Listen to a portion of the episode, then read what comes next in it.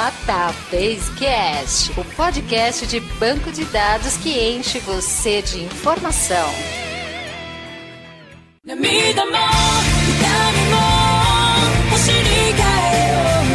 Olá pessoal, meu nome é Mauro Piquiliani e eu já fui vendido pela promessa de trabalhar em casa. Oi gente, aqui é o Wagner Crivellini, eu ia apresentar, mas vou ter que fechar a porta ali porque o cachorro do vizinho tá fazendo muito barulho.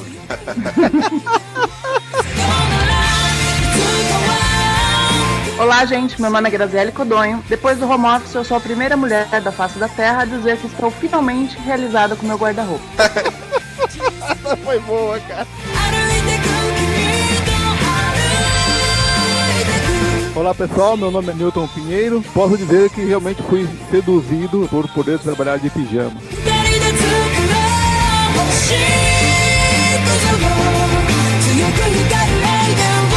Nesse episódio do Database Cast, vamos falar sobre o DBA que trabalha de casa. Todos os benefícios, malefícios, vícios que acontecem quando a gente tem essa oportunidade. Wagner, estou em minoria aqui. Três colegas seus da IBM que já têm essa experiência de trabalhar em casa vão falar aqui pra gente como é que é. É legal, quero ver hoje você falar da tal da história da camisa azul de novo.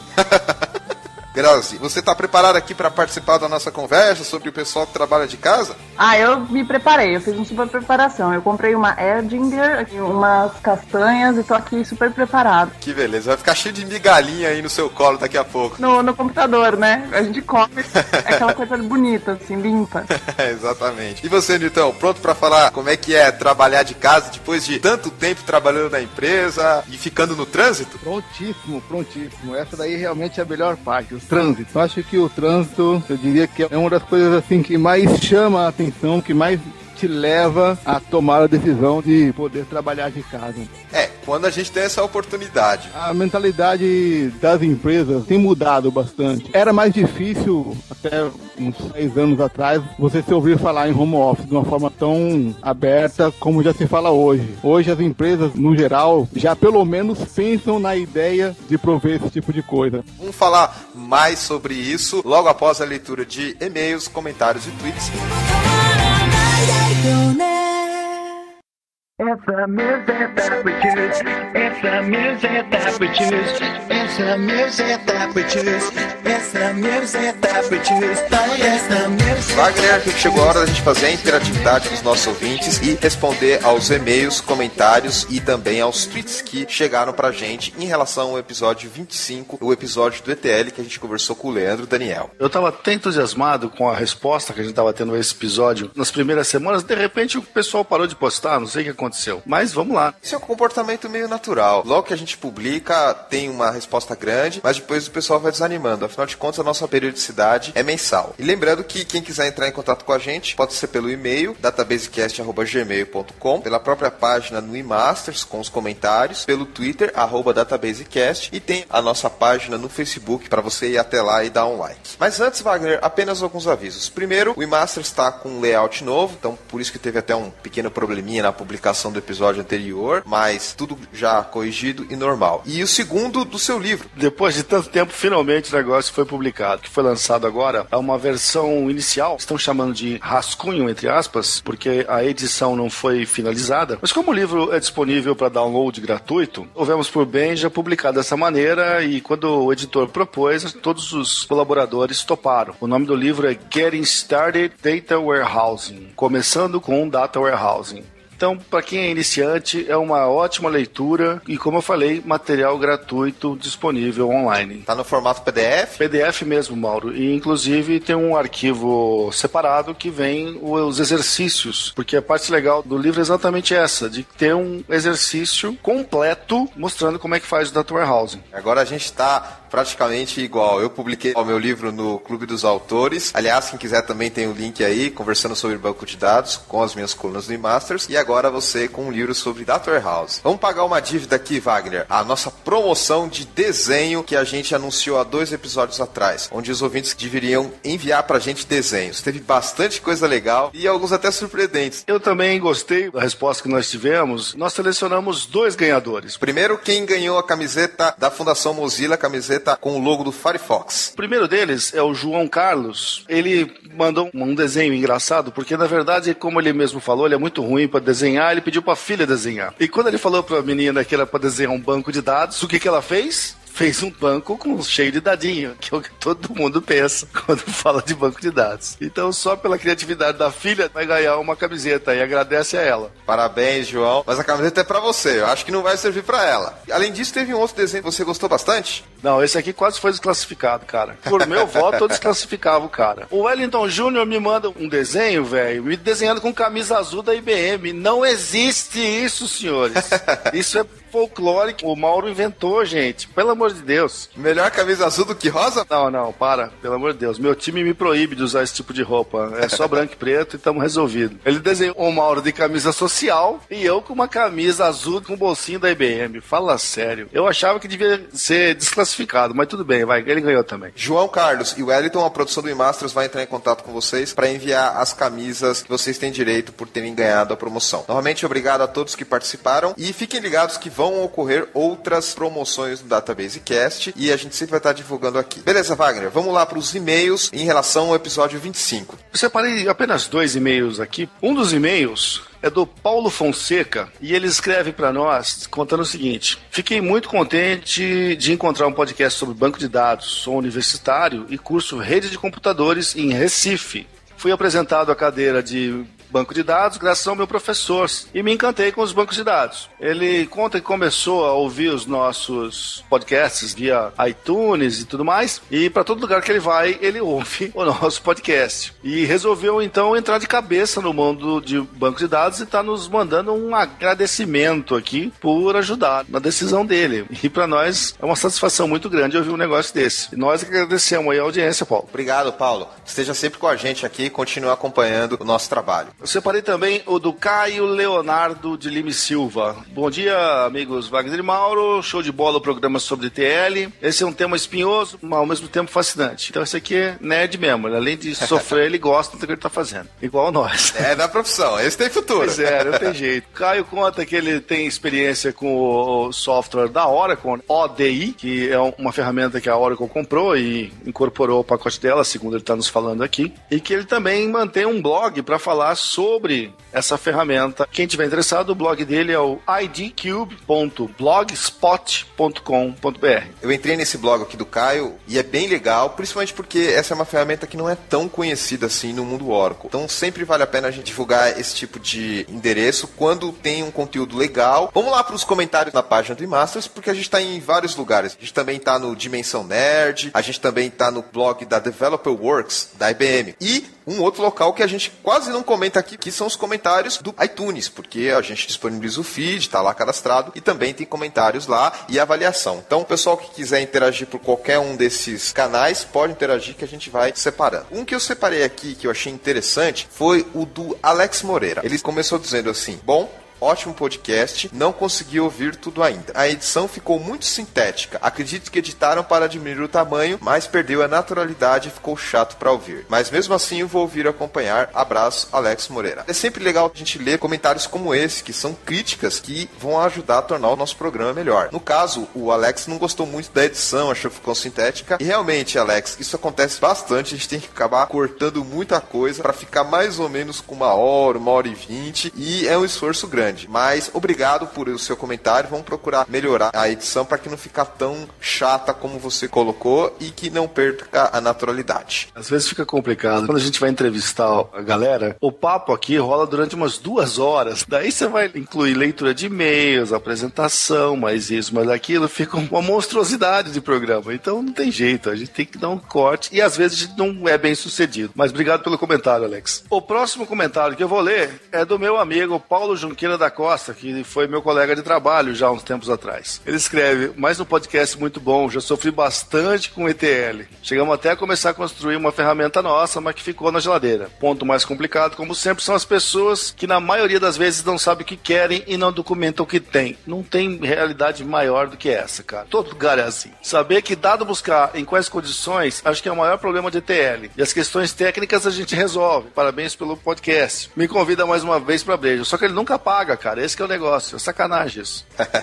é legal encontrar o pessoal assim que já trabalhou com a gente e que ainda mantém o contato. Mas eu queria destacar uma coisa que ele colocou no comentário e que acontece muito nas empresas: possibilidade de cogitar a criação de uma ferramenta ETL. Isso eu já vi muito, a gente acabou não comentando no episódio, mas muitas vezes as pessoas, por não conhecerem as ferramentas que existem ou por não saberem trabalhar com elas, resolvem reinventar a roda. Acontece muito, principalmente com ETL. Eu estou participando de um projeto interno da IBM nesse momento e não se usa a ferramenta ETL. O pessoal do projeto preferiu tudo fazer na base de Sport Load. Então, script de Sport para cá, script de Load para lá. É uma alternativa, mas você tendo uma ferramenta para botar um fluxo nisso facilita demais, né, meu jovem? Tem que tomar um pouco de cuidado com essa reinvenção da roda, dependendo do cenário. Mais um comentário aqui do Thiago Calisto. Excelente episódio desmistificando operações essenciais para análise e mineração de informações. Obrigado, Mauro e Wagner. Continue fazendo o excelente serviço. Opa, Thiago, a gente que agradece o seu comentário. Tem um comentário do Samuel Corose. Show de bola, muita informação legal, principalmente saber que tem mais gente sofrendo por aí. Ele disse que trabalha com ETL há dois anos e meio, com ferramenta da Talent. E ele elogia o bate-papo. Já enfrentei todas as condições e dificuldades citadas. Extrair dados de uma fonte que ninguém conhece, coisas do gênero.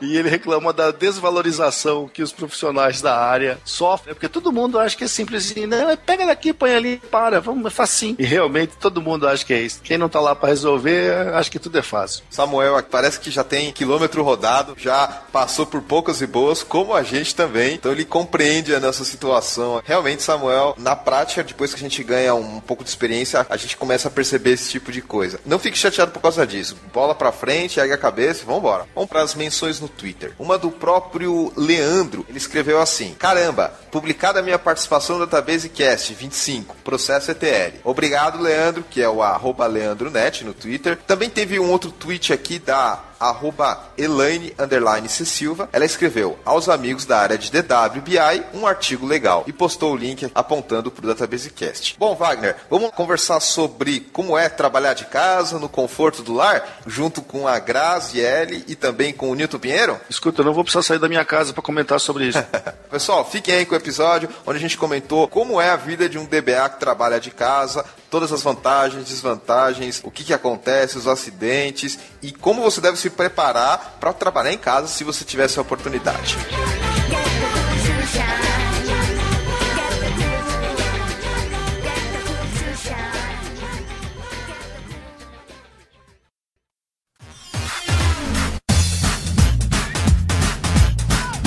Ponto de partida para a gente começar a falar sobre home office ou trabalhar de casa, em particular com banco de dados, é começar a ver a experiência do pessoal que trabalhava na empresa e fez essa transição. Acho que todo mundo aqui já começou direto trabalhando em empresa. Alguém já começou direto trabalhando em home office? Ah, eu tenho uma experiência um pouco diferente. Por favor, não fale dona de casa. Olha aqui, não desvalorizem um trabalho do dona de casa, viu? não, não, é só brincadeira. É muito complicado. Eu faço de tudo para trabalhar fora, para ter alguém em casa, porque ser dona de casa não dá. não é valorizado. Não é esse tipo de home office que a gente vai falar, apesar de ser muito importante. Sendo mulher, mas não só mulher, eu conheço alguns amigos homens que são pais solteiros que conseguem efetuar essas tarefas de organização da casa, da paternidade, no caso, por conta do home office. Tá falando com um, né, Grazi? pois é. Tem que ver o Wagner passando roupa, lavando os pratos. O bom é que eu boto no fundo musical. Isso é boa, mulata, isso é boa. Fica tão bom aqui cara, já dá um embalo. Você não é pai solteiro, solteiro. Eu sou viúvo. E você, Nilton? Então, eu poderia falar que essa questão aí de lavar o prato é um dos pontos ruins de trabalhar em casa. Porque sempre sobra alguma coisa para você, entendeu? A esposa sempre acha que você tá ali para ajudar ela a fazer qualquer coisa. Então, até que ela caia em si, de que você está em casa, mas está trabalhando e não está ali à disposição para lavar um pratinho ou coisa do tipo, ou as crianças, para quem tem filho, então, o filho tá ali com você, ele quer brincar, cara. Ele entende ainda que você tá ali trabalhando trabalhando. Essa questão de dos lavar os pratos é, é um ponto ruim, porque sempre sobra um prato no final. E tem o clássico também, que é aquela pagar uma continha. Verdade, verdade. Como é que foi inicialmente o convite que vocês tiveram, a oportunidade para sair do escritório e começar a trabalhar de casa? No meu caso foi um pouco diferente, porque eu falo que eu sou super geração X. Eu falo que eu sou super dessa geração aí, depois dos anos 80, tudo. Eu comecei a trabalhar numa empresa que eu tinha muita liberdade de horário. Eu dei aula antigamente também. E eu não sei se você sabe, eu tenho um passado sujo que me condena. Explica direito, por favor. Meu Deus do céu! Eu fiz direito na faculdade e trabalhei um tempo como. Não cheguei a advogar, mas eu cheguei a, a- a trabalhar nessa área. Então, você, como profissional liberal, você já tem essa liberdade de você escolher onde você trabalha, o horário, esse tipo de coisa. Então, por isso que eu falo que é um pouco diferente pra mim. Foi diferente quando eu fui pra área de informática, havia essa necessidade de estar lá no horário das 8 às 5, das 7 às 4, esse tipo de coisa. Isso pra mim era inconcebível.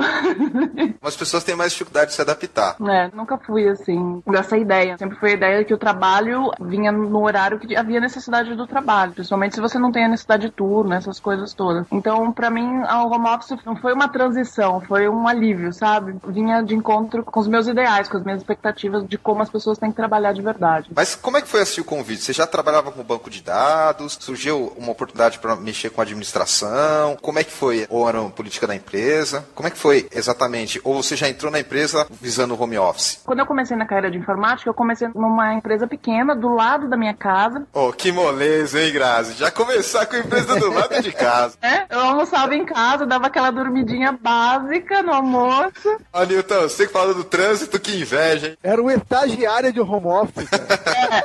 Basicamente. E até tinha aquele negócio de entrar às oito, sair às cinco e tal, mas eu nunca entrei às oito e eu nunca também saí às cinco. Porque quem conhece a vida de informática sabe que entra a hora que pode, sai a hora que Deus deixa. Cartão de ponto para quem trabalha com informática pros fracos. Gente, não tem muito essa linha. O pessoal da RH é que sofre né, nas empresas tradicionais. Ficam olhando assim com aquela cara. Então, e aí, como é que foi? Aí eu saí dessa empresa por um convite da IBM. Fiquei muitos anos lá, uns cinco anos. Aí eu saí dessa empresa por um convite da IBM, na época que veio um projeto grande pro Brasil. Aí eles me chamaram. Então eu já fui pra uma empresa que tem uma cultura home office muito forte. Então, por mais que a gente tivesse alocado lá, tem as baias, tudo, a gente não tinha restrição de ficar em casa quando fosse necessário ou quando você precisasse. Então, tinha dia que eu ficava de casa, tinha dia que eu tinha necessidade de ir pro escritório, esse tipo de situação. Já foi natural pra mim. Desde os meus primeiros empregos, assim, era uma coisa que eu achava normal. Aí, quando eu saí da IBM pela primeira vez, é que foi difícil. que aí eu fui pra uma empresa bem tradicional, que não tinha essa mentalidade. Home office, pra eles, eles têm aquela ideia de dorm office, sabe? Que todo mundo fala. Não, não conheço. Explica pra gente como é que é. É, eu também não conheço essa, hein? Você conhece o, o Vocês Wagner? nunca ouviram o Dome Office, rapaz? Ah, dorme office. É, Você já leva o seu colchão, o seu travesseirinho e aquela toquinha com o pompom na ponta, sabe? Todo mundo que acha que tá trabalhando de home office, a cultura brasileira tem isso. Ele fala assim, ah, que delícia, hein? Ô, você nem trabalha, né, meu? Que bacana. E não é por aí. Tá todo mundo achando que você tá dormindo. E tem muita empresa que é assim. Aí, nessa empresa, eu tive bastante problema por conta disso. Porque aí você ficava fazendo muita hora extra e ficando no lugar. Você fica on-site, que eles falam, na, na própria empresa, fazendo hora extra. O pessoal do RH vem te chama, mas como você tá trabalhando às duas da manhã? Então, aí quando eu voltei pra IBM, eu já sabia que tinha essa possibilidade. Eu já conhecia também o gerente na época, tudo. Então foi assim. Quanto tempo, assim, da semana você trabalha home office e quanto tempo você vai na empresa? Tava 100% em casa por várias coisas da minha vida pessoal. Eu tive muitos projetos na minha vida pessoal. Tenho liberação para ficar 100% em casa. Hoje em dia, por uma coincidência, desde que vocês me chamaram para fazer aqui o episódio do home office, eu tenho ido na empresa umas duas, três vezes por semana. você ter a experiência contrária de ter que ir pro trabalho, entendeu? É só pra você ter a vivência dos dois lados. Isso aí. Nilton, sua vez agora. Como é que foi essa transição entre trabalhar direto na empresa e o home office? Eu confesso a você que foi uma decisão muito difícil de ser tomada. Bom, eu trabalho com banco de dados já há 12 anos. Eu comecei a trabalhar com banco de dados em 2000, cara, no Itaú. Então eu sempre trabalhei em empresa, sempre trabalhando todos os dias ali, das 8 às 5 e meia, ou das 9 às 18. Então todos os dias. Quando apareceu a oportunidade de trabalhar na IBM, obviamente que a início eu não sabia que tinha a possibilidade do home office, mas a partir do momento que ela surgiu, foi realmente um grande ponto de atenção e de se parar e pensar, poxa, na atual situação eu acho que é uma coisa que vale a pena. E por que, que eu digo na atual situação? Porque assim, é, eu tenho dois filhos pequenos, e aí entra também a questão do trânsito, eu gastava entre uma hora e quarenta, duas horas, às vezes até mais, para chegar no trabalho todos os dias, saindo de São Caetano, que é onde eu moro, indo até a região lá da Faria Lima. Então eu comecei a somar as coisas, e aí vem aquela questão de qualidade de vida, né? e você começa a pensar, fala, poxa, se eu fosse home office, eu poderia usar essas duas horas que eu gasto no trânsito, de repente fazendo uma esteira de manhã, dando uma volta na quadra e tal. Lavando um prato. Lavando um prato. surgiu essa possibilidade e aí eu comecei a pensar e tal, e, mas foi muito difícil de ser tomada porque você não tem o hábito, você fica naquela, né? Pô, será que vai dar certo? E ainda mais com duas crianças em casa, você fala, pô, será que quando eu estiver lá sentado, meus filhos vão entender que eu não estou ali para brincar com eles, naquele momento, mas que eu estou ali para trabalhar? Mas aí eu acabei aceitando, sou muito novato nessa área de home office, eu estou apenas seis meses aí trabalhando com home office, cara. Tá no período de experiência ainda. Tô, É calor. Esse é tô calor. amaciando ainda. Grazi, só pra fazer uma comparação, quanto tempo mais ou menos de home office você já tem? Oficial ou o que eu acho oficial? Não, oficial. Eu acho que eu tô há uns três anos aqui na IBM. Eu fiquei indo pra Hortolândia há uns seis meses só. Já faz uns dois anos e meio já. Então foi uma decisão bastante difícil de ser tomada, uma vez que você fica naquela, pô, será que, que vai dar certo e tal. Mas aí eu coloquei na balança a questão da qualidade de vida, que é uma coisa que realmente muda, poder usar melhor o meu tempo, né? porque nada nada eram quatro horas por dia aí que eu perdia com isso. Então tomei a decisão, hoje eu acho que eu tomei a decisão certa. Você poderia dizer que você tá curado do trânsito, Newton? Cara, eu poderia dizer que eu tô curado. Eu fico de manhã ali sentado em frente à TV, olhando aquele baita trânsito, eu falo assim, poxa vida, acho que foi bem tomada a decisão. Por outro lado, eu olho a barriguinha crescendo, eu falei, eu tenho que começar a começar de alguma outra forma. Ô, Nilton, não dá aquela sensação assim, ah, bem feito vocês, pessoas normais. Eu achei Não dá, não. Eu fico até assim, que nem você, que já tá há três anos aí. Eu acho que começa a ser pensado de outra forma. Fala, Nossa, se um dia eu tiver que voltar e encarar esse trânsito de novo, eu não sei se eu vou conseguir. Porque é mais ou menos como se fosse uma coisa assim que você vicia, entendeu? E depois é difícil de ser curado, eu acho. Mas por enquanto eu tô gostando, cara. Tô indo bem aí. Vamos ver como, que vão- como vai ser o futuro aí. Você comentou a questão da barriguinha crescendo e, É. obviamente, que isso tem que me ligar diretamente ao Wagner. E, Wagner, se você quiser explicar sua experiência agora de como foi sair do emprego tradicional, direto na empresa e pro home office, é sua chance agora. Bom, eu juntei duas coisas numa só. Eu já trabalho de home office desde que eu entrei na IBM há sete anos atrás. Na verdade, é um home office bem flexível. Eu vou para a IBM quando eu quero, ou quando alguma necessidade específica, e quando eu quero trabalhar de casa, eu posso ficar. Cara, isso mudou minha vida. Eu trabalhei 12 anos em São Paulo, morando em Jundiaí, trabalhando em São Paulo. Eu não aguentava mais dirigir, não aguentava mais trânsito. Eu virei uma outra pessoa depois que comecei a trabalhar no interior. Além de estar no interior, tinha essa vantagem do home office também. Cara, foi o melhor dos dois mundos. Para mim é fantástica a oportunidade de se trabalhar aqui. Um dos fatores que o Newton comentou, e eu queria depois também ouvir a opinião da Graziella, é a questão da família. Isso impactou para você na hora que você teve essa oportunidade de trabalhar com home office? Ou foi uma coisa assim mais natural? Bom, Mauro, a questão da família também foi muito importante para mim. Em certo momento, minha vida mudou drasticamente e meus filhos vieram morar comigo. Eu sou viúvo. E, cara, nesse momento, home office facilitou demais o arranjo da minha vida pessoal. Não tenho o que dizer. Se eu tivesse que ficar o tempo todo em Hortolândia, apesar de não ser tão difícil de voltar, é uma dificuldade que ia me causar, porque eu tinha, meus filhos eram pequenos na época, eu ia ter dificuldade com toda certeza. E essa oportunidade que a IBM me dava era fantástica para mim. Então, eu sou adepto de carteirinha de trabalho de home office. Para mim foi muito bom. Além dessa questão pessoal de ter opção de ir quando quiser e tudo mais, e não sofrer com o trânsito, tem esse negócio também de você cuidar dos seus filhos como você bem entender, né? Às vezes filhos pequenos, você vai precisar estar próximo. E você, Grazi, você acabou não comentando como é que foi o impacto aí na família, quando começou a trabalhar home office? Olha, gente, pelo visto eu sou a ovelha negra aqui. né? Na verdade, é assim, o meu tipo é um pouco diferente, porque eu, eu já morava sozinha há muito tempo. Eu casei recentemente. Aliás, eu acredito que foi por conta do home office que eu fui capaz de encontrar um namorado. Ah, que legal. Porque aí eu conseguia finalmente então, fazer unha, fazer essas coisas. É brincadeira à parte, viu, gente? Mas é difícil realmente, não só as tarefas de casa, como o Wagner falou, de cuidar de filho, tudo, mas as tarefas de ter uma vida, fazer exercício físico, que nem o Newton falou, de se cuidar mesmo, é muito difícil trabalhando com suporte na área de banco e suporte. Então, pra mim, assim, eu morava sozinha. Então, parte da família, nesse ponto, não impactou tanto, porque meus pais moram no interior. Hoje em dia, que eu casei, que eu fui obrigada a mudar pra São Paulo, porque eu morava na região de Campinas, agora fui obrigada a morar pra São Paulo, que eu vejo que tem muita diferença, porque meu marido chega em casa, muitas vezes eu ainda continuo duas, três horas trabalhando. A gente consegue se encontrar, consigo conhecer ele, ver ele de vez em quando, apesar de trabalhar bastante. Bom, deixa eu comentar a minha experiência agora, já que todo mundo falou. No meu caso, também é um pouco diferente. Quando eu comecei a trabalhar na área, desde o estágio até primeiro emprego já efetivo, sempre foi também padrão funcionário que vai das 8 às 6. Cheguei até, inclusive, a, a bater cartão naquelas maquininhas antigas. Vocês devem ter visto em alguma situação, sabe? Aquela que você põe o cartão e faz cacham. Nossa senhora. Ah, isso não é do meu tempo, não. tá bom, Wagner. Bati também. Eu batia muito isso daí quando eu trabalhava de segurança, hein?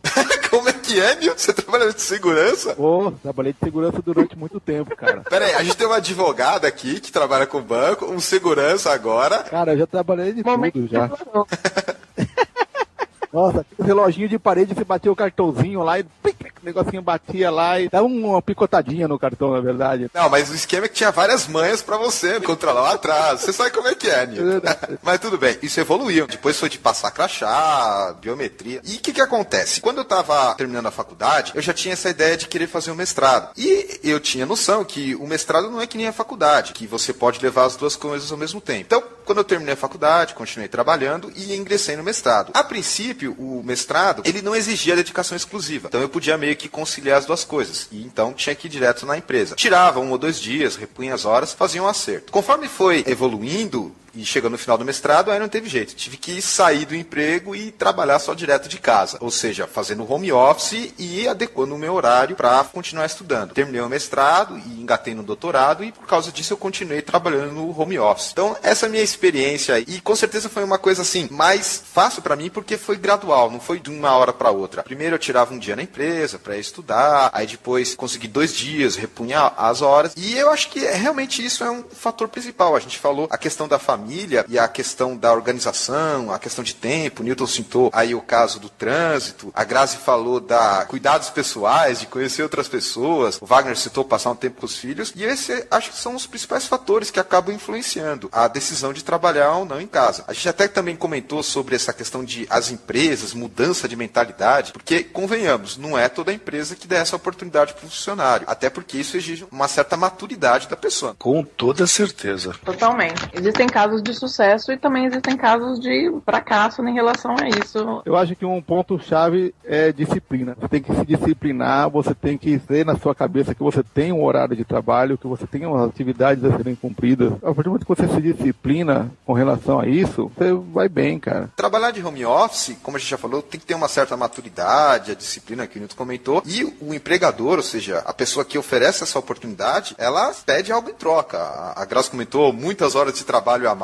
fora do horário, o Nito também falou da questão da responsabilidade, mas é importante que a pessoa tenha uma certa maturidade e tenha um período de adaptação. Acho que foi a Graça que comentou que às vezes não dá certo. A gente sempre fala que acontece com seu amigo, nunca com você. claro. Eu nunca conta uma história que você conhece. Olha, eu ouvi dizer, tá? É, minha tia, uma coisa assim. Você nunca pede nada pra você. Honestamente, nos times que eu trabalhei, eu só trabalhei com gente muito competente. Também eu acho que a IBM, por ter já o home office na cultura dela há muito tempo, aí eu acho que eles fazem uma pré-seleção do perfil que daria certo e do perfil que não daria certo, entendeu? Eu já vi gente, não assim que não daria certo do rapaz ou da menina ter que ser despedido porque não tá trabalhando. Alguns lugares que exigem bastante do DBA, então você percebe rápido se a pessoa não tá trabalhando ou não. Mas eu já vi casos de não dar certo, por exemplo, no meu caso, que eu morava sozinha, as pessoas ficam mais tristes, tudo, e elas preferem voltar pro escritório. Isso eu já vi, assim, uns três, quatro que eu trabalhei junto, falou, não, de jeito nenhum eu fico em casa sozinho, que não dá, porque eu fico triste lá, o que, que eu vou fazer lá? Não... Isso é verdade. É. Já ouvi isso também. Então o pessoal fala assim, não, pelo amor de Deus, você vive lá que nem um monge, fica lá, não conversa com ninguém. Falei, é verdade. É o aspecto social, Grazi. A oportunidade de trabalhar em casa, e se a gente pensar num contexto mais geral, em benefícios como um todo, exigem muito isso do funcionário. O pessoal fala, ah, vamos trabalhar na Google, Yahoo, que os caras têm escorregador, mesa de bilhar, mas isso é a mesma coisa de trabalhar em casa. É um benefício que a empresa está te dando, mas tem uma contrapartida, responsabilidade, essa questão também de ficar sozinho, que às vezes o pessoal não aguenta. É o tipo de coisa que não é para qualquer um, principalmente o pessoal que está no começo de carreira, que ainda está tentando entender como é que funciona o dia a dia de uma empresa. Então tem essa questão, tanto de trabalhar em casa e de benefícios, de poder ir qualquer hora que quiser tomar um lanchinho. Tem empresas que tem Xbox, né, Newton? É Já sabe aí. como é que é essa questão de benefício. É, Já, e já. a gente encara trabalhar em casa como um benefício.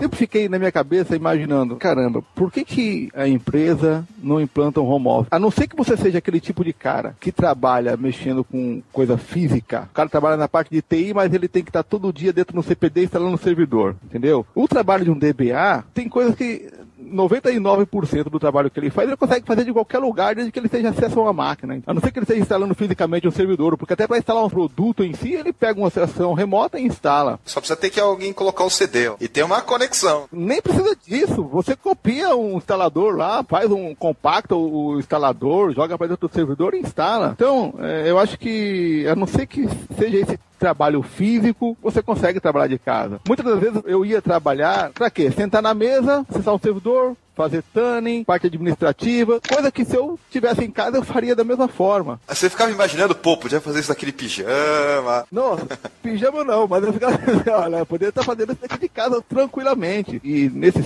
cinco meses aí, seis meses como home office, eu simplesmente consolidei a ideia de que é possível, cara. Eu não sei aonde que as empresas esbarram, entendeu? Nesse sentido aí de não poder implantar na, sua corporação um home office. Às vezes eu tenho pra mim que é mais uma questão cultural mesmo, porque o seu chefe quer te ver todo dia sentado do lado dele. Seu chefe quer almoçar com você todos os dias. Porque se não for isso, não vejo. Aí vem meu lado advogado, hein, Sal? Não, não, peraí, você vai falar que você já foi gerente de projeto e negou alguém trabalhar de casa? Não, não, não. Eu vou falar que o meu lado advogado em ação, onde eu vejo que esbarra esse problema, é, que nem o Newton falou. Você vai começar com aquele linguajar de advogado? Data venha, meretíssimo? Eu sou formada, tá? Eu trabalho há mais de 12 anos na área de TI, então, ou seja, eu falo palavrão. Eu dou tapinha nas costas, entendeu? Eu fico secando as meninas no meio do corredor, porque eu já acostumei com isso, tá? Você prega peça no pessoal também? É, eu falei aí, cara, beleza? então, não, gente, nada muito formal. Vou falar assim da minha opinião, porque assim, eu estudei direito porque eu gosto da área de sociais, tá? Então eu faço muitas teorias, sabe aquelas filosofias de bar? Então eu fico nessas minhas elocubrações aqui. E eu vejo que uma das coisas que empata muito o fato das empresas implantarem, além da cultura que isso já vem, era a legislação. A legislação brasileira, ela é muito antiga, principalmente a trabalhista, ela é de 1940. Ela tem uma ideia de trabalho como se fosse um trabalho escravo, na proteção do trabalho escravo, não do trabalho que nós, pessoas de tecnologia, vemos hoje em dia. Nós enxergamos o trabalho, não o emprego, tá? Existe uma diferença muito grande de trabalho e emprego, no meu ponto de vista. O pessoal que trabalha em casa, o pessoal que tem essa maturidade, que nem você falou, Pichiliane, tem essa ideia de trabalho, de você ir lá e realizar uma função, de você ter uma responsabilidade. O próprio Código Trabalhista Brasileiro e a própria cultura brasileira, eles têm a mentalidade do emprego, entendeu? De que você tá lá, você tá vendendo as suas horas e pra ir num lugar e com alguém dando chicotada ali, praticamente, você que é a nossa ideia de chefe, É o cara que toca o tambor, tum, tum, e a gente fica remando. Exatamente. Então eu acho que isso vem a parte cultural, vem muito também de como a legislação é feita no Brasil, de como a nossa falta de educação formal, de educação num geral, assim, que as coisas continuem. Não dá também para mudar muito a legislação para adequar nós, assim, o pessoal que trabalha em TI. É uma realidade muito diferente da maioria dos empregos no Brasil, eu acho. Porque se você for verificar, não só nós da área de TI, mas qualquer tipo de trabalho você consegue fazer de casa, uma parte. O pessoal de administração consegue fazer os relatórios em casa, o pessoal da contabilidade consegue fazer coisas em casa, entendeu? Então é mais isso tudo que vira uma bola de neve, que a gente acaba não avançando.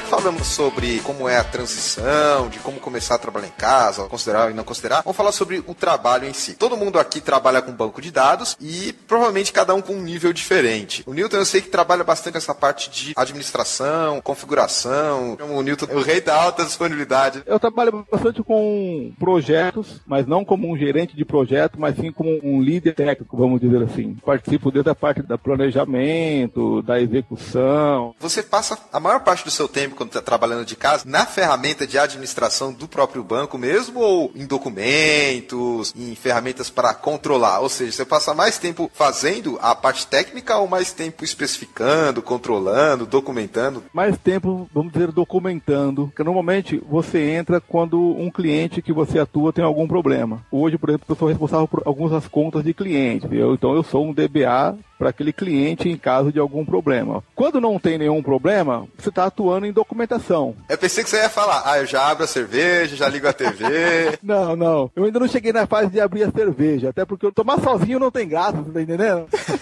a cerveja era boa quando você tá com várias pessoas. É verdade, tem isso também. Graça, Olha, eu tô muito feliz com a minha aqui, viu? Não tenho nada contra. Wagner, você também gosta de tomar com o pessoal? Pô, com certeza, velho. Isso aí faz parte. e você comentou que trabalha mais com essa parte de documentação e não tanto na parte técnica. O que é. também é de se esperar, porque na parte técnica tem até, digamos assim, um limite que você pode fazer sem você trabalhar com a documentação, por causa dessa responsabilidade e deixar mais claro o que você está fazendo, já que você está em casa. Tem fases, por exemplo. Tem momentos em que às vezes o ambiente do cliente é muito ruim. E aí você tem que realmente atuar. E aí você atua mais na parte técnica do negócio. Mas chega um momento que você atuou, estabilizou, todo mundo sossegado, todo mundo contente, e aí vem aquela documentação toda para você atualizar. Você acaba fazendo muito trabalho burocrático, muita documentação para ser feita, muito processo para serem executados, para serem seguidos, e assim vai. Hoje, nesse momento, eu tenho atuado muito em documentação, atualização do ambiente, atualização de documentação de cliente, do que especificamente atuando sobre um problema. Até porque os ambientes que eu cuido hoje, graças a Deus, estão bem estáveis. E você, Grazi, como é que está sendo o seu dia a dia? Você passa mais tempo nas ferramentas de administração, ou mais com documentação, ou mais se comunicando, talvez? Você também trabalha bastante com plataforma Unix, correto? Pitiliane, eu trabalho com tudo. é bom. Isso é bom. Você tem bastante conhecimento. Nem sempre, viu? Não, vou... não é bem por aí. A gente sempre vê que, por mais que você conheça, você nunca conhece tudo. Mas na hora do problema, eu vou te chamar para qualquer coisa. É isso que quer dizer? Eu sou aquele espião de obra mesmo, sabe? Aquele que que precisou levar o tijolo para cima, vamos chamar a Graziele. Deu plano errado na obra ali, vamos chamar a Graziele. Aquele que vai reclamar do valor da conta, vamos chamar. É tudo eu. Eu não aguento mais ouvir meu nome. Também conhecida como bombeira, só apagando incêndio pra tudo quanto é lado. Como eu já tô um bom tempo, trabalho na parte de estratégica outsourcing, que tem N clientes. Então eu já trabalhei em diversos clientes. E alguns deles eu trabalhei mais na área administrativa, fazendo a administração geral da conta do cliente, cuidando na parte de comunicação, documentação documentação, processo. Hoje em dia eu estou num cliente que eu trabalho com projetos mais tecnicamente. A gente nunca escapa do processo nem da documentação, por mais que a gente não goste. não, não, não, dá, né? A gente tenta sair, mas não tem condição. E não da documentação pessoal. Quando você faz uma documentação pessoal, eu acho que todo mundo faz para você fazer uma implementação, fazer um projeto, acho que todo mundo tem as suas próprias notas, mas a documentação formal mesmo para a própria empresa. Quer dizer que você passa mais tempo com a ferramenta de administração aberta o console, a ferramenta gráfica, resolvendo problemas mesmo? Hoje em dia, a gente pode falar que é tudo 50-50. Especialmente hoje, eu trabalhei muito com problemas, com o ambiente do cliente, com milhares de incidentes que eles falam. Quando você trabalha com incidente, você trabalha ainda 50% na tela preta, né, tela do Unix, e 50% na comunicação do cliente, para que ele possa entender o problema, para que o nível de tensão diminua. Então, hoje em dia, eu sou mais assim nessa área técnica, na área de projetos, trabalhando com N projetos para esse cliente cliente específico e com os problemas em geral que possam na plataforma. Compreendem que existem esses dois tipos de cenários para trabalho de casa. Esse DBA, digamos assim, no contexto de vocês que são mais corporativos, que tem toda essa preocupação com o ambiente compartilhado, o cliente está lá do outro lado do mundo. Provavelmente quando vocês usam o banco já deve ter meia dúzia de outros DBAs pendurados ou algo assim, do ambiente que eu estou acostumado, que talvez seja muito parecido com os nossos ouvintes. Geralmente é um servidor, uma coisa mais simples e que o profissional que está remoto tem completo controle. As empresas de que são os meus clientes, de pequeno e médio porte, elas estão muito mais preocupadas com custos. E ter uma pessoa que pode fazer remotamente o acesso para resolver o problema é muito mais vantajoso. Até porque eu não preciso ter tanta interação assim com outros profissionais e não tem toda uma parte de documentação e processo, às vezes tão formal quanto vocês têm. Deve ser muito interessante pela parte que você pode realmente criar muita coisa. Tem menos processo para seguir, então você acha que você consegue colocar muito mais ideias no ambiente do cliente. Tem essa faceta. Porém, às vezes a gente pega também ambientes não tão organizados, a gente fica digitando e falando palavrão. Quem que fez isso? Quem que foi o desgraçado? Quem é responsável por isso, sabe? Coisa que suponho que não deva acontecer tanto assim com o que vocês trabalham. Ou acontece? Acontece, viu? Direto, meu amigo. Acontece também. Isso Nossa é comum. senhora. Bom, eu pensei que tinha uma tendência, pelo menos, não acontecer tanto por essa parte burocrática, organização, mas problemas acontecem em todo lugar. Às vezes não tem como escapar. Fazem coisas sem permissão, não é da maneira adequada e todo mundo tem que lidar com isso mais cedo ou mais tarde. O processo ele tenta diminuir o número de idiotas, mas ele não elimina. Não, tem razão mesmo. Desculpa, mas é um pouco por aí. E por aí, você resumiu muito bem. Até porque, Pitiliane, por outro lado, assim, o, o ambiente, ele não é fechado para o cliente. É. A maioria dos ambientes, ele tem uma administração, vamos dizer assim, compartilhada ali, onde o cliente também tem os acessos. Às vezes ele é administrador do banco de dados, ou ele é administrador da máquina. Então, às vezes você pega um problema que você vai ver quem foi, foi o cliente. Aí é aquela situação desagradável, digamos assim. Exatamente. Ó, o espaço em disco aqui, 6%. Você vai ver, o cliente foi lá e fez um backup no disco, entendeu? Tem a pastinha XXX. Exatamente. pô, aí você passa e tem aquela, ó, pô, mas fazer o que numa situação como essa daí? Aí rola aqueles contatos, vai se resolvendo. Tem de tudo, cara. Os problemas acontecem em tudo quanto é lado. É um outro cenário. Como eu falei, provavelmente os ouvintes que estão nos escutando, se tiverem nesse contexto de empresa para web, startup, tem esse cenário e aí esse que vocês estão apresentando é outro, uma coisa mais corporativa. Tem de tudo quanto é tipo. E o home office está para todos os lados. Em particular, DBA, que não é como um programador que precisa estar sempre perto do cliente, sempre perto do gerente de projeto, para cuidar de requisitos, etc. DBA, nesse contexto, é uma coisa mais pontual. Acontece mais de ter o home office. E também essa questão da comunicação com as equipes de projeto. Às vezes eu não preciso estar com tanta comunicação, porque provavelmente só eu vou entender o que está acontecendo lá quanto vocês. Vocês já devem estar em contato com meia dúzia de pessoas quando estão trabalhando, ainda mais se for algum tipo de problema emergencial. Wagner, você que já deve ter sentido aquela pressão de estar trabalhando no problema, não saber o que, que é, e a janelinha do chat lá piscando. Cadê o reporte? Cadê o reporte? O que se passa? Que enche o saco é que quando você está concentrado nesses problemas, assim, você precisa resolver alguma coisa, começa a piscar um monte de telinha, você tem vontade de mandar todo mundo pros quintos dos infernos, porque você precisa resolver um problema que é crítico, mas ninguém te dá tempo você resolver o problema que é crítico. Porra, cara, é absurdo. O Pitiliane falou meia dúzia aí, coloca meia dúzia algumas vezes aí, viu, Pitiliane? Porque quando acontece um problema, vem todos os chefes possíveis do mundo de bingo.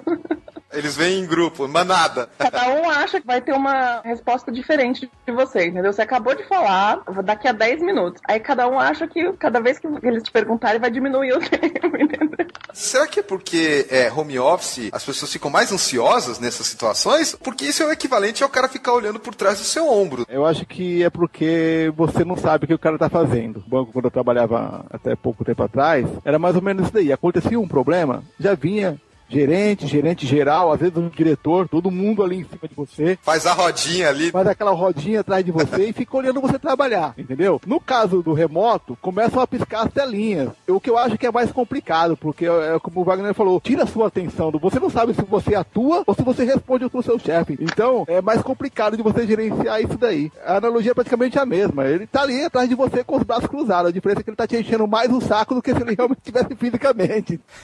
Eu já tenho uma opinião diferente do Newton. Eu já não É. gosto de ninguém atrás de mim, olhando nas minhas costas, esperando eu fazer alguma coisa. Eu prefiro as telinhas ali, porque as telinhas eu coloco no ignore, a hora que eu posso eu respondo, do que isso. Mas é, o conceito é o mesmo. O conceito é, o desespero e de que tá todo mundo nervoso e todo mundo quer uma resposta, tá todo mundo em pressão, então vai fazendo aquela pressão em cascata, de cima para baixo.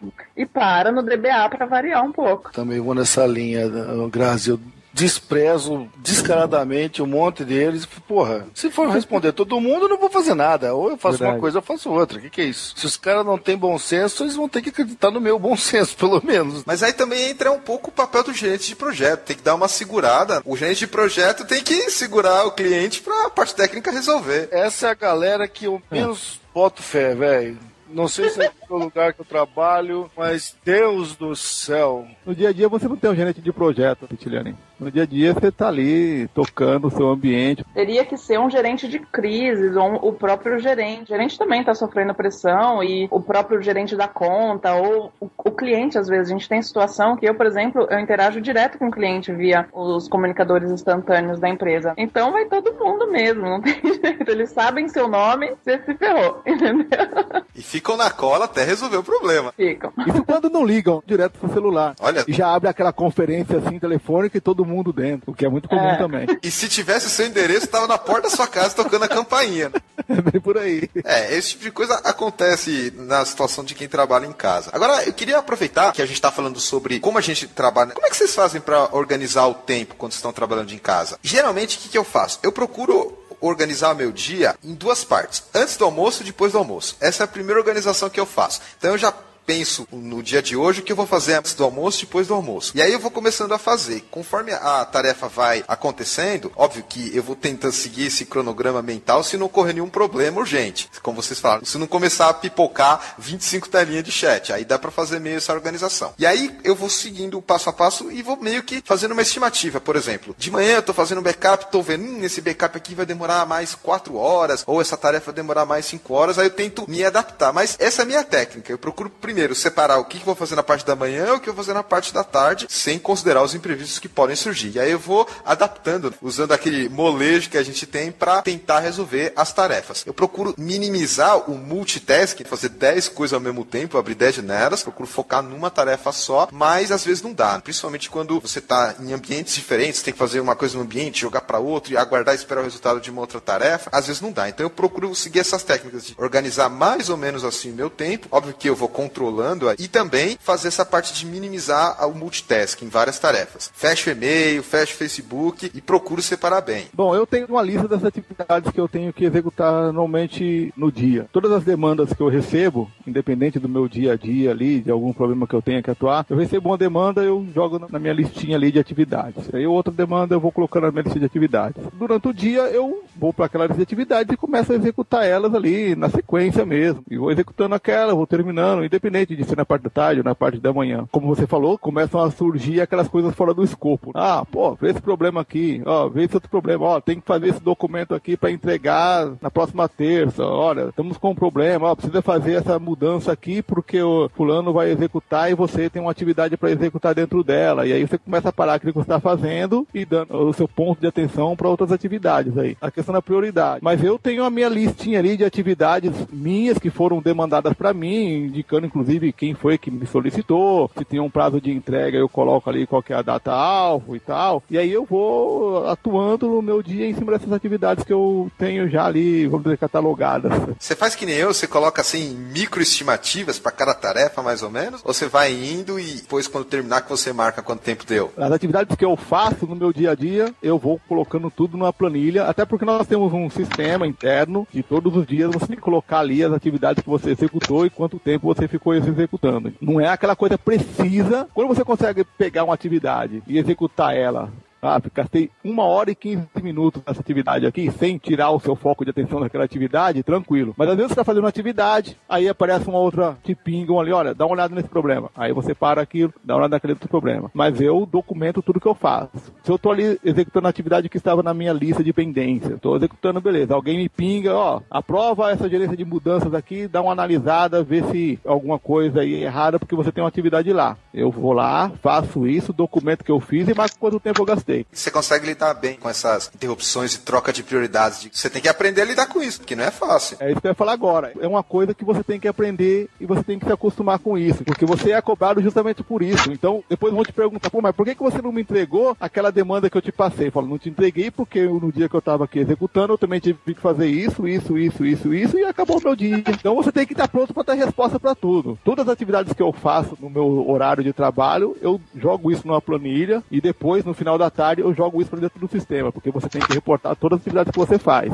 Porque é aí que eles estão vendo o que você está fazendo no seu dia a dia e, e, vamos dizer assim, vendo que você não estava ali, vamos dizer, coçando o saco. Como se fosse a prestação de contas, só que em horas. É a prestação de contas, é por aí que eles veem o seu trabalho. Wagner, como é que você faz para você coordenar, trabalhar com esse multitasking, priorização de tarefas? Como é que é no seu dia a dia esse tipo de controle que você faz? Bom, isso aí independente de ser home office ou não. O que eu costumo fazer é colocar no meu calendário algumas atividades que eu sei que não fazem parte da minha atividade principal, mas que eu vou ser obrigado a fazer em algumas datas. Então eu já vou reservando horário para isso durante o dia, de tal modo que eu não passe das minhas datas limite aí que eu tenho como objetivo. O meu controle principal é dessa maneira. Tem coisa que não dá, cara. Eu não consigo programar se eu vou fazer de manhã ou de tarde. Procuro cumprir o que está ali, mas tem muitas vezes eu não consigo fazer me organizo um pouco de um jeito de cada um, hein? Eu utilizo também a parte de divisão de manhã e à tarde, a Neptiliane. Utilizo a listinha de tarefas, que nem o Newton.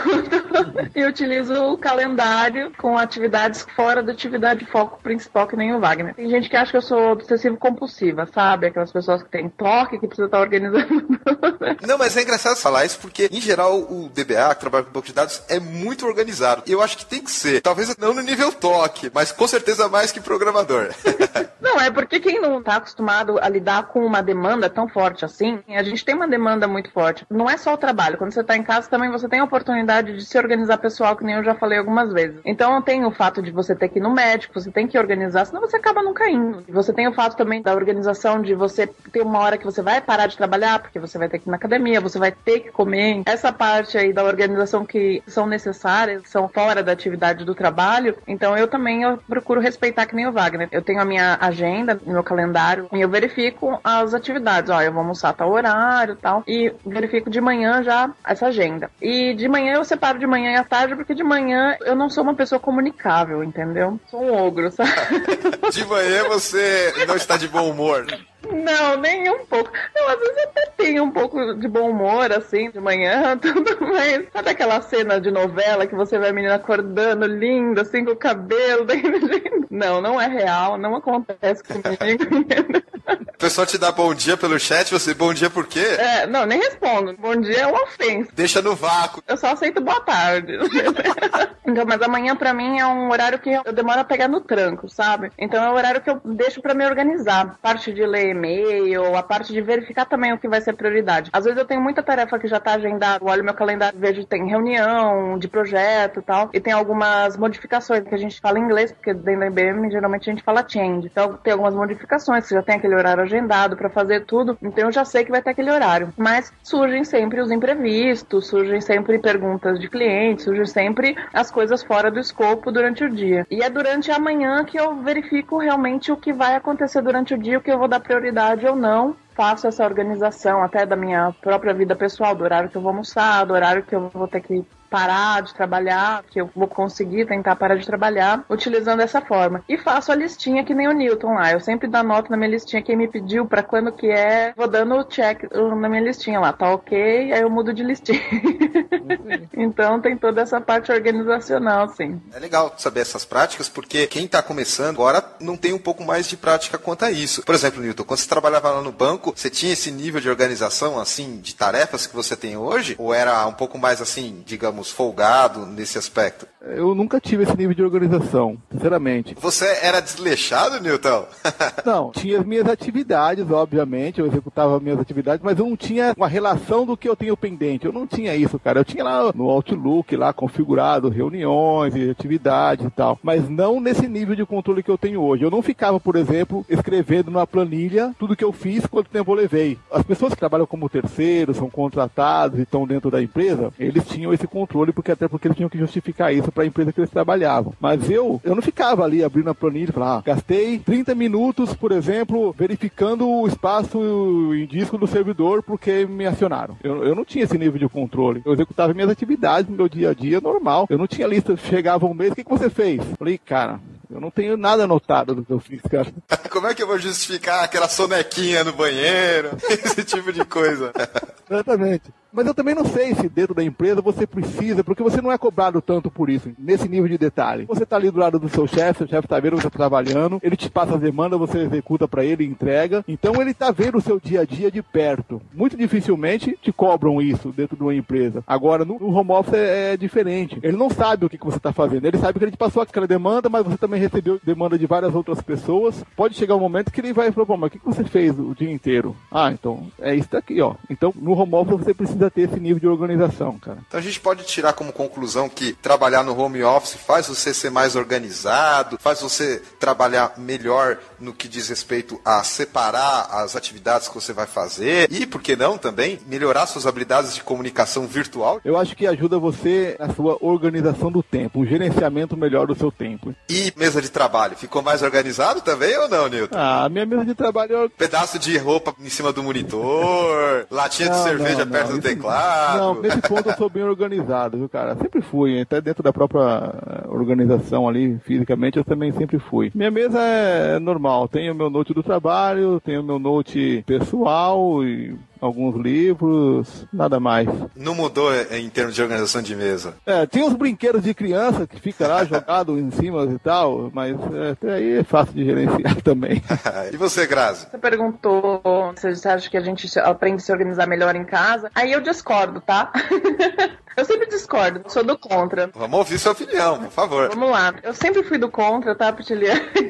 Não, o que acontece é o seguinte, eu acho que nem o Newton falou, que o caso trabalhar numa empresa ali do lado do chefe, ele tá vendo, realmente isso acontece muito fácil se você trabalha numa organização local. O que é uma organização local? É uma organização que você tá trabalhando para cliente interno, para uma empresa, por exemplo, um banco, e o banco é o próprio banco que está consumindo do seu trabalho. Agora, às vezes você trabalha numa multinacional, que não é o caso só na IBM, eu já trabalhei em outras multinacionais que tem a parte de TI interna, que não estão sourcing, que você tem demanda que vem de outros países e que, obviamente, essas pessoas, os clientes de outros países, não tem o seu gerente, o seu gerente de pessoas, não tem essa visibilidade. Então, eu acho que essa organização é necessária, independente de você estar dentro da empresa, trabalhando localmente, ou você estar em home office. Eu acho que é sempre necessário você ter uma organização para que você tenha uma produtividade. Eu vejo muita gente patinando, né? pega um problema e acaba delongando, não, não finalizando as coisas. Então, eu acho que no caso de finalização é necessário que você tenha uma organização. Você consegue mostrar o seu trabalho quando é na parte que você trabalha local, mas se você já trabalha para uma multinacional, eu acho mais difícil. Se você não tiver isso anotado, porque aí chega no final do mês, realmente seu chefe vai falar: bom, você passou aqui tanto tempo, eu só vi esse resultado. Só que grande parte do tempo você trabalhou para outros clientes. Ou fez a dormidinha no banheiro lá que eu falei.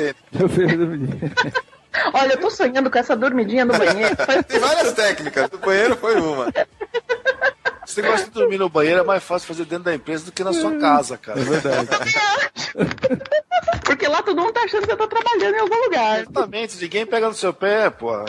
Eu acho que a organização mesmo, que pra mim, pelo menos, veio na minha vida pessoal. As pessoas que trabalham muito, que fizeram muito hora extra, que acaba acontecendo pra quem trabalha com produção, a parte de organização mesmo ajudou muito na vida pessoal. Pra você ter tempo de ter um lazer, ter tempo de parar de trabalhar e fazer alguma coisa que você goste. Isso eu acho que foi bem importante. assim. Nessa hora eu sempre lembro da minha mãe, já falecida, mas minha mãe fez até o atual quinto ano primário do ensino fundamental. Minha mãe dizia: nunca peça alguma coisa para um desocupado porque ele não vai ter tempo de fazer. É a maior verdade que eu já ouvi na minha vida, cara. É, Wagner, com certeza essa questão de desocupado aí e organização que a Grazi comentou é um pouco de maturidade também. A pessoa, conforme vai aprendendo a trabalhar na vida adulta, digamos assim, e vai ter que ter esse tipo de coisa mais cedo ou mais tarde. Só que, como a Graziela colocou e também pontuou, são às vezes ambientes diferentes, são um pouco mais flexíveis nesse aspecto. Não tem como escapar disso. Para vocês terem um futuro profissional bom, você tem que ter um nível de organização. Grazi, faltou você comentar a sua mesa. Como é que é? Tá cheio de papel, conta pra pagar, latinha ou tá bem organizada? São coisas bem diferentes na minha cabeça. Eu tenho toque de organização na parte de trabalho, de atividades, de resolver os problemas, tudo. Mas em compensação, arrumar casa, arrumar armário, armário, arrumar mesa. Eu sou terrível. Muitas mulheres, homens também, elas ficam olhando pra casa e falam: olha, precisa arrumar aqui, melhoria da casa. Eu não tenho nada disso, viu? Essas partes da maioria das mulheres, eu falo, eu, eu não devo ser mulher. Algum sexo desconhecido ainda que vão descobrir daqui pra frente. Ô, Newton, por exemplo, você que é casado, sua esposa fica assim: ah, vamos arrumar a sala, vamos arrumar isso daqui. Não, ela não fica não, cara. Eu, eu até pensei que eu fosse ter uma certa dificuldade pra lidar com isso daí. Até que minha esposa, ela não, não fica ali no meu pé, não. De manhã eu vou ali, sento no meu escritóriozinho, fico ali. O trabalho maior realmente é com as crianças, porque as crianças, eu tenho um menino de 7 anos e uma menina de 3, então eles estudam na parte da manhã, na parte da manhã eu tô sossegado. É o período mais produtivo do dia. período mais produtivo do dia. Agora, na parte da tarde, cara, quando eles chegam ali por volta de uma hora, aí já é mais complicado. Então, um quer brincar, aí o outro quer assistir televisão, quer que você senta no sofá para assistir junto tal. Isso aí realmente é uma dificuldade de você ir gerenciando isso. Tem que ter adaptação da família. Mas eles estão começando agora a entender, conversa com eles, explica que você não está ali para brincar naquele momento e tal. E as coisas vão caminhando e tudo vai se encaixando. Como é que era com você e seus filhos, Wagner? Eles também ficavam querendo brincar com você quando você estava em casa trabalhando? No começo foi meio complicado, porque eles achavam aqui que eu estava disponível qualquer hora do dia ou da noite. É, Mas aos poucos eles foram entendendo, cada vez que eles entravam, não, não estou em reunião, né? Calma, me via com o telefone na orelha ou um headset. Aí eles começaram a perceber que não era tão fácil assim. Não estava em casa como eles gostariam, mas estava perto. Então eles foram se acostumando, as coisas foram se adaptando e no fim chegamos a um, a um bom termo, mas teve a sua fase de adaptação também, viu, cara? Grazi, Oi. você disse que tá morando sozinha. Não, eu tava. Atualmente eu consegui casar, graças ao home office. Padrinho de casamento é home office. Que Santo Antônio, ok, hein? Porque a gente não tinha muita opção, trabalhando com produção, como o DBA. Você não conhece ninguém, você só conhece o pessoal do time. Aí fica naquela de mulher que precisa se cuidar. Mulher, gente, ser mulher exige muito de uma pessoa, entendeu? Se você tá falando, confia na sua palavra. Tem muita manutenção, mulher tem muito sistema de manutenção, tem muita coisa pra reparar durante a semana. Tem Então, muito change request. É, tem muita change pra realizar, é é uma coisa de louco, assim. Não, no caso, meu- eu sou muito multitarefa, sou muito, ai, aquelas pessoas que querem fazer tudo ao mesmo tempo. Então, na parte de local, eu demorei até pra perceber que eu precisava organizar um, lugar pra que eu conseguisse separar o trabalho da minha vida, entendeu? Da minha casa. Porque se você não percebe isso, não sei se o Wagner chegou a passar por isso, você começa a estar trabalhando o tempo inteiro. Aí você trabalha às vezes no seu quarto, aí é, no banheiro com o computador. Muito comum. Pra quem tem Wi-Fi em casa, esse É, tipo de coisa acontece bastante. Ninguém comenta, mas várias vezes todo mundo vai no banheiro com o computador. Demorei muito pra perceber que eu iria me sentir melhor tendo um local. No meu caso não é uma mesa, é uma poltrona, porque ficou mais confortável e tal. Mas eu tenho ali um local que eu separei mentalmente pra falar, aquele lugar é de trabalho, então a partir do momento que eu sair daquele lugar, eu não estou mais trabalhando, aí eu estou curtindo a minha casa. Então eu tenho essa diferença mesmo. Isso é importante, Grazi. E tem um efeito psicológico de você estar num local diferente. Uma vez me falaram: ah, eu tenho dois teclados. Um eu uso para trabalhar, ou o pessoal que trabalha com múltiplos monitores. Tem umas técnicas assim para conseguir separar. Senão começa a se misturar tudo e você não sabe mais quando começa trabalho e termina a diversão, e começa a diversão e termina trabalho. Tem um efeito psicológico por trás, uma modificação do cenário, no ambiente. Tem muito, muito, tem um quarto muito grande. No meu apartamento aqui, o quarto onde eu durmo é grande. Então eu tinha a mesa no quarto. E eu sempre tive problema de insônia a minha vida inteira. Sabe aquele negócio, você vai deitar e não começa é, a pensar, sabe? Peraí, isso é efeito do home office também ou não? Só para quem está nos ouvindo tomar cuidado com os sintomas. Não, isso é efeito Grazielli, viu? É, Pessoas acho que é efeito mulher, cara, isso daí. Não, é efeito pessoas loucas mesmo, viu? Eu conheço várias pessoas que, só pelo fato de falar, vou dormir, você deita, começa, pensa, pensa. E eu percebi que eu tinha mais dificuldade na época quando eu fui fazer home office oficial, e eu percebi enquanto eu tava trabalhando no meu quarto, eu não conseguia realmente dormir, porque eu, levantava, ia pro computador, fazia alguma coisa e tal. E depois que eu separei, parei o local, tudo, aí eu, meu cérebro conseguiu entender, eu acho que, ah não, aqui é o lugar que ela relaxa, aqui é o lugar que ela trabalha, entendeu?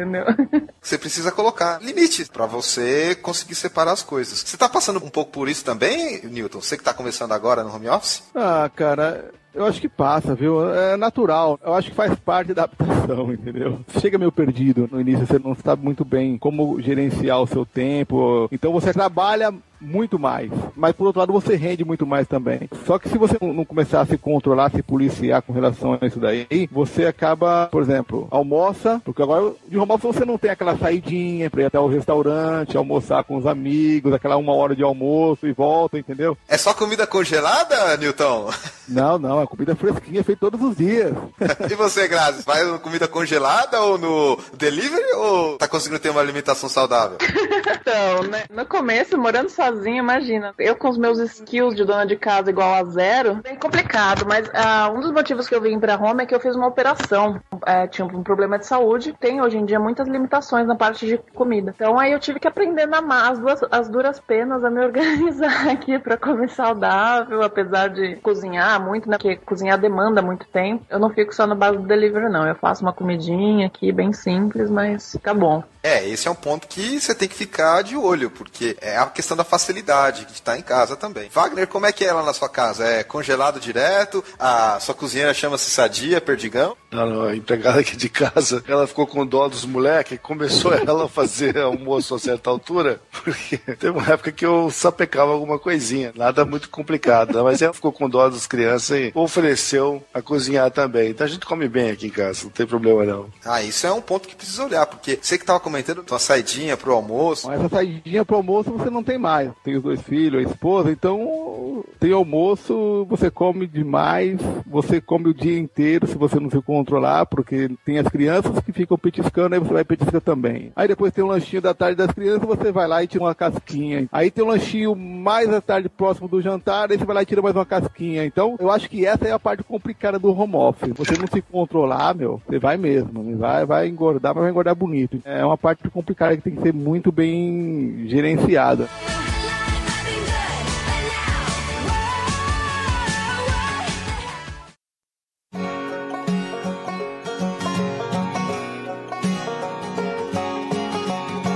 Começar a dar um toque pessoal a como é trabalhar de casa. Quais são as situações que realmente a gente pode falar, putz, pelo fato de eu estar em casa eu consigo fazer, ou pelo fato de eu estar em casa eu não consigo fazer. E também dar algumas sugestões para quem está nos ouvindo agora e tem essa oportunidade de trabalhar em casa. Quais são os conselhos, as melhores práticas? Porque, pelo que a gente está comentando aqui, é muito mais uma questão não técnica, ou seja, muito mais uma questão organizacional, pessoal, do que a parte técnica. Diria que a parte técnica não muda tanto assim fora o que a gente já falou lá de documentação, é requisito obrigatório ter um recurso de uma internet decente para trabalho de casa. E a gente sabe que historicamente a infraestrutura de internet aqui no Brasil é meio difícil. Tive um problema, mas na verdade nem foi com questão de falta de energia ou a internet que não funcionou. Foi no próprio Note mesmo, um software de segurança foi instalado via Windows Update e, e o meu sistema da AT&T, software que a gente utiliza para estabelecer a conexão, não funcionou e aí eu tive que ir pro prédio. Para minha sorte, eu, como eu tô aqui em São Caetano, eu tô próximo da IBM ali da Tutóia. Acabei tendo que ir pra lá, mas não por problema da infraestrutura minha aqui. Espero que não aconteça tão cedo. Pensei que você ia falar, deixei cair o notebook da empresa da mesa, ou caiu o leite das crianças no teclado, coisa assim. É, eu derrubo, derrubo na banheira, eu faço tub office. Essa nova, tub office. Fiquei imaginando isso aí, mas deve ser difícil. Depois do dorm office tem o, o tub office. Pilotar o negócio assim pra ele não cair dentro d'água, nossa É. senhora. Naqueles programas, não façam isso em casa, sem acompanhamento de ninguém, entendeu? Exige muita prática e muita habilidade. Esse é o tipo de coisa que eu evito de fazer. Colocar água puxa, ali na minha mesa, ou tomar um café. Acidente comigo acontece em qualquer lugar, tá? Eu sou aquele tipo de pessoa desastradíssima. Eu passo, eu levo tudo, aí eu viro pra falar com alguém, sabe aquelas que derrubam o garçom na festa? Então, acidente comigo acontece em qualquer lugar. Uma coisa que a gente não comentou que é interessante comentar, que é uma das dificuldades de ter home office, porque a empresa precisa ter essa estrutura para ter o funcionário em casa, que é o notebook, que é o o software de conexão, que é o software de segurança. Às vezes uma VPN. Exatamente, as VPNs. Isso é complicado também, porque isso gera custo para a empresa também. É, eles têm que fazer um, um investimento. É, um investimento. Aí Tem algumas empresas que não acham que esse investimento é justificável ou caiba no próprio orçamento. Recurso é importante porque tem que estar preparado para ter o funcionário dessa maneira que ele trabalha. E você, Wagner, já teve problemas com infraestrutura? Eu sei que a sua internet aqui, pelas nossas gravações, realmente deixa muito a desejar. Há quatro anos eu mudei de residência e no novo bairro onde eu vim não tinha uma internet banda larga das principais. E eu fiquei muito tempo com uma internet por rádio. Meu Deus do céu. Queria morrer com esse negócio. Por muito tempo eu não pude trabalhar home office por causa disso. É tão ruim que simplesmente não dava para trabalhar. Hoje em dia eu trabalho mas já fiquei na mão muitas vezes. Atualmente já não tenho mais, graças ao bom Deus, mas já fiquei muito na mão por conta de cair a rede. Aí aquele tal de mandar SMS pro chefe, ó, oh, tô sem rede aqui e mais um pouco eu vou pro escritório, mas olha, já fiquei na mão sim. Vocês têm alguma história curiosa aí de home office para contar? Eu casei agora, tá? Mas eu já tentei outras vezes ter algum relacionamento, sério. E aí já teve situação assim, pelo fato de trabalhar home office, você não se organizar, fazer muita hora extra, tá de plantão plantão e tal. Já teve o caso de namorado na época, namorado, mas não era marido, morava junto. Ou o computador ou eu. Aqui. Olha só, chegou nesse nível. Eu pensei que você ia falar assim: ah, eu saí com a blusa ao contrário, algumas unhas pintadas, as outras não, mas o computador ou eu é, foi um, uma frase forte, hein? É, porque o amor é uma coisa assim com o computador, então eu ia pra cama com o computador. Olha só, isso tá aberto a muitas interpretações. Aí é complicado. pra dormir, gente. Wagner, tem alguma coisa engraçada, uma história curiosa que você gostaria de contar aqui pra gente? Uma vez eu tava de plantão. Plantão é o seguinte, o cara pode ligar para você qualquer hora do dia ou da noite e você tem que atender e fazer o que for necessário. E aquela noite, um, uns amigos meus iam sair, os caras queriam ir para uma balada e o cara, não posso, eu tô de plantão esse fim de semana, não vai dar, não sei o quê. Mas chegou na quinta-feira, que ia acabar o meu plantão, não, vamos lá, vamos lá, vamos lá. E não tinha nada agendado, eu fui. Nos bancos nunca paravam. Lógico que parou nessa noite. Algum desgraçado esqueceu de mandar um e-mail que ia ter uma change programada para aquela madrugada, que era duas horas da manhã aqui, e esqueceram de me avisar. Só que me ligaram às duas horas da manhã e eu tava na fila da balada, cara. Eu tive que voltar pro estacionamento e fazer a change de dentro do carro, cara, com o celular na orelha e o computador encostado assim na direção do carro. Foi um momento maravilhoso da minha vida. que legal. Imagina eu tonto, de, com um computador dentro Caraca. do estacionamento, que era um shopping, a balada ficava no shopping, com um computador na frente, o um celular na orelha e falando inglês. No estacionamento do lugar. Era um retardado padrão.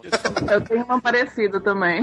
Wagner, essa ganhou da Tube Office da Grazi, viu, Wagner? Essa ganhou. Meu Deus do céu. Eu tenho uma parecida. Também fazia plantão, solteira, tudo. Eu fui, combinei com um grupo de amigas e levei o computador, o plaquinha, sabe? Aquelas a placa de internet 3G, tudo pra ficar de plantão pro bar. Meu caso, eu não fui nem pra balada, foi pro bar que era mais tranquilo. Tava eu e mais duas amigas, aí chegou uns meninos pra conversar com a gente e tal. Na maior interação, me toca o maldito do Nextel naquele momento. É o Murphy. Você fica dois dias sem tocar, e no dia que você resolve sair, é ele que toca. Aí você abre assim o computador, entra lá, o Necta e começa a falar. O menino olhou assim pra gente. Aí eles começaram a comentar: Nossa, a moça tá invadindo a NASA. Já deu uma de hacker ali, hein? Em 10 minutos eles estavam longe da gente. Tava interessada, Grazi? Ou você acha que não ia rolar nada? Ai, nem sei, viu, na época, nem sei, mas era só o fato de conversar com alguém diferente, a gente sempre tava nisso. A outra história é a curiosidade da disciplina e do, dos efeitos colaterais do home office. Por mais que a gente tente se disciplinar, eu me pego hoje em dia observando os hobbies que eu tenho, cara. Eu trabalho tanto de home office e fico aqui qualquer hora do dia ou da noite que eu acabei juntando meus meu hobby é gravar podcast, escrever blog de banco de dados, escrever artigo. Cacete, velho, nem joguinho eu faço nada, eu preciso mudar um pouquinho essa minha vida. Pelo amor de Deus. Você gosta também de fazer coleção, ser organizadinho. E monto quebra-cabeça. Eu sou viciado em quebra-cabeça. Tem essa também. Agnóstico, não tem mais jeito. É nerd. E a Grazi que falou que tem toque, você que tá nessas atividades. Pelo amor de Deus. Mas é pior que eu, viu? o pessoal que está nos ouvindo, não assusta, isso não acontece com todo mundo. O Newton tá aí para provar que ainda há salvação. Eu acho que é questão de tempo só, viu, cara? É, amigão, tô desde 2005 nisso aí, ó. Você vai ver os efeitos colaterais de longo prazo. tá assustando o pessoal. Eu tô entrando nessa onda aí, não de quebra-cabeça, né? por exemplo, brincar com Lego, essas coisas. é equivalente. Esse é o primeiro passo, cara. É que seus filhos são pequenos. Os meus vão pra fazer 13 e 10. É. Já o Lego, eles não querem mais fazer, mas eu peguei gosto na bagaça, comecei a montar É, um, então. uns quebra-cabeça de ACDC, eu achei uns negócios bacana. Tô fazendo direto isso aí. Por isso que eu acho que é uma questão de tempo. Hoje eu brinco com meus filhos ali de Lego, monta aviãozinho, monta carrinho, essas coisas aí. Pode ser, cara. É... Pô, pai, quero montar um aviãozinho. Você, não, vamos montar certinho aqui, não pode toda peça de cada cor. Tem tempo, né? Tem 10 minutos só porque é hora do cafezinho. entendeu? Você também gosta desse tipo de atividade, Grazi, de montar as coisas, de fazer organizadinho, colocar uma garrafinha do lado da outra. Você vê assim, por exemplo, um tênis desamarrado, você já vai correndo pra amarrar? Eu sou um ser muito complexo, sabe? eu tenho algumas coisas que eu sou organizada, por exemplo, nem o Wagner falou, eu adoro blog, escrevo, faço várias coisas no computador. Agora, tênis, essas coisas, assim, eu até tento manter o meu armário organizado, com cores de roupas, essas coisas, mas dura uma semana. Puta, né? você me lembrou um detalhe. Meus cabides ficam todos com o gancho pro mesmo lado, cara. Olha só o nível do Wagner. Wagner, eu sugiro um programa de internação. Eu não posso ver caneta sem tampa. Eu já quero ficar procurando tampa. Cadê? Cadê? Tem que achar. Todo mundo tem toque aqui, só eu assumo. Acho que é natural isso daí, é questão de organização. Ouvintes, não se preocupem. Pode ser que isso não aconteça com vocês, tá? Aqui a gente só tá comentando algumas coisas. E se você chegar no nível mais severo assim, procure ajuda, por favor. Não no Google, não procure ajuda no Google. Gente, se você tá na área de informática, você tem boas chances disso acontecer, saiba disso. Mas a salvação, a como você procurar ajuda. E o papo foi bem legal e agora a gente vem para a fase final do programa, onde cada um de vocês falar um pouco sobre as, as suas sugestões, recomendações para quem tem essa oportunidade e quer começar a trabalhar com home office. Wagner, o que você achou da nossa conversa? Quais são as suas considerações finais? Galera, apesar dos efeitos colaterais aí que todo mundo se denunciou, trabalhar de casa tem muitas vantagens. É trabalho também, é coisa séria, você tem que se disciplinar. E te traz algumas vantagens, como daquela corrida no banco que os caras estão falando aqui. Depois você compensa e trabalha no horário que você puder. É um negócio muito legal. Newton, Um ponto muito importante é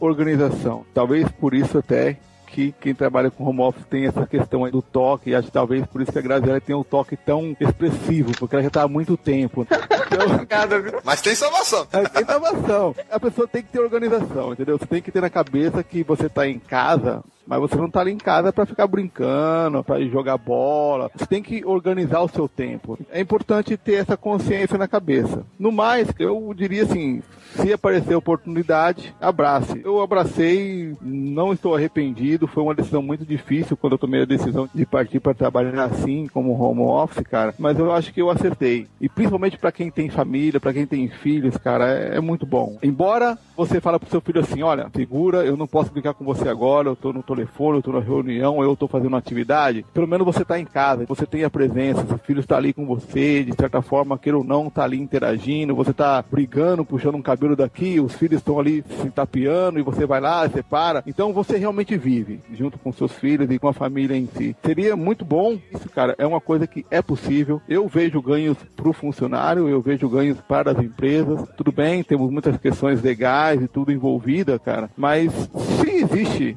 uma IBM trabalha dessa forma é porque é possível. Gostaria eu de que um, um dia pudesse 90% da população trabalhar dessa forma. Todo mundo ia viver melhor, todo mundo ia poder dar mais atenção para sua família, todo mundo ia ter o seu tempo para cuidar da sua saúde, cuidar melhor da sua vida, ter uma qualidade de vida melhor. No mais, cara, é, estamos aí, tem lá o meu site mcdbrasil.com.br, que infelizmente eu não tenho publicado muita coisa lá porque tô numa fase de muito trabalho, embora quando você falar pra pessoa que você vai, ah, eu trabalho em casa, o cara, pô, mas que maravilha, cara, acho que você não faz nada, entendeu? Eu diria assim, casa, você acaba trabalhando muito mais, cara, porque você tá ali sintonizado naquela atividade que você está fazendo, por isso que você precisa se gerenciar melhor, porque senão você vai das 8 da manhã às 9 da noite direto. Tem que ter a disciplina ali com horário e tudo. Então tem lá o meu site, mcdbabrasil.com.br, meu e-mail, newtonpinheiro msn.com. Vamos lá, Grazi. Suas considerações finais, as recomendações para quem está começando na área. Minhas considerações finais em relação ao home office é uma experiência bem positiva, tá? Como tudo na vida tem a parte negativa e a parte positiva. Todo mundo já falou de organização aqui, todo mundo falou de ter que trabalhar, ter que separar. E eu acho também que mais que isso, para você ter uma experiência bem sucedida, não só no home office, mas em diversas áreas que você vai buscar, você tem que se conhecer, tem que se conhecer o que você é capaz ou não de fazer, na caso da organização, se você é capaz de se organizar dessa forma, se você é capaz de ter essa disciplina, fazer o home office, também da própria região, que nem o Wagner chegou a comentar, porque tem algumas regiões que infelizmente no Brasil ainda não tem infraestrutura suficiente, porque quando você está no home office, se acaba a luz no seu emprego, no seu trabalho, no local onde você trabalha,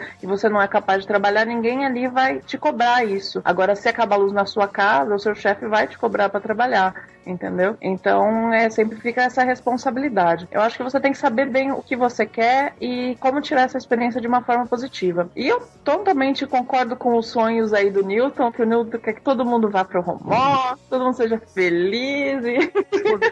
Nós estamos aqui para ser felizes, para trabalhar é, e ser felizes. Ah, gente, pelo amor de Deus.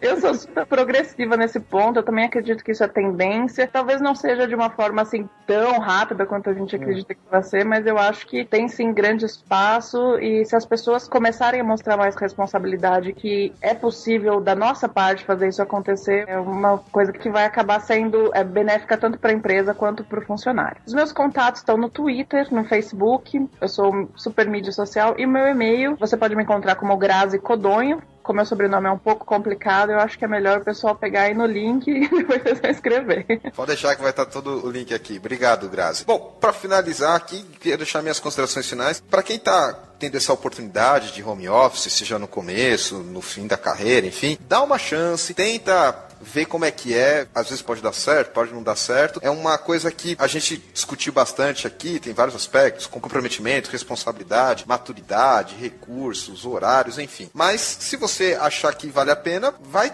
e faz um teste. É muito pessoal isso. A gente citou aqui vários aspectos que fogem bastante da área técnica, mas enfim, tá aí essa nova, digamos assim, maneira de trabalhar, que, usando uma frase antiga, é a modalidade do século XXI, trabalhar de casa e coisas do tipo, mas é uma realidade hoje e vamos lá, dá uma chance para tentar resolver pelo menos alguns problemas associados com cidade, trânsito, essas coisas. Com isso, então, a gente termina aqui mais um episódio do Database Cast. A gente falou de home office, DBA que trabalha de casa, aspectos técnicos, aspectos não técnicos, pessoais. Obrigado a todos os ouvintes, um grande abraço e até a próxima.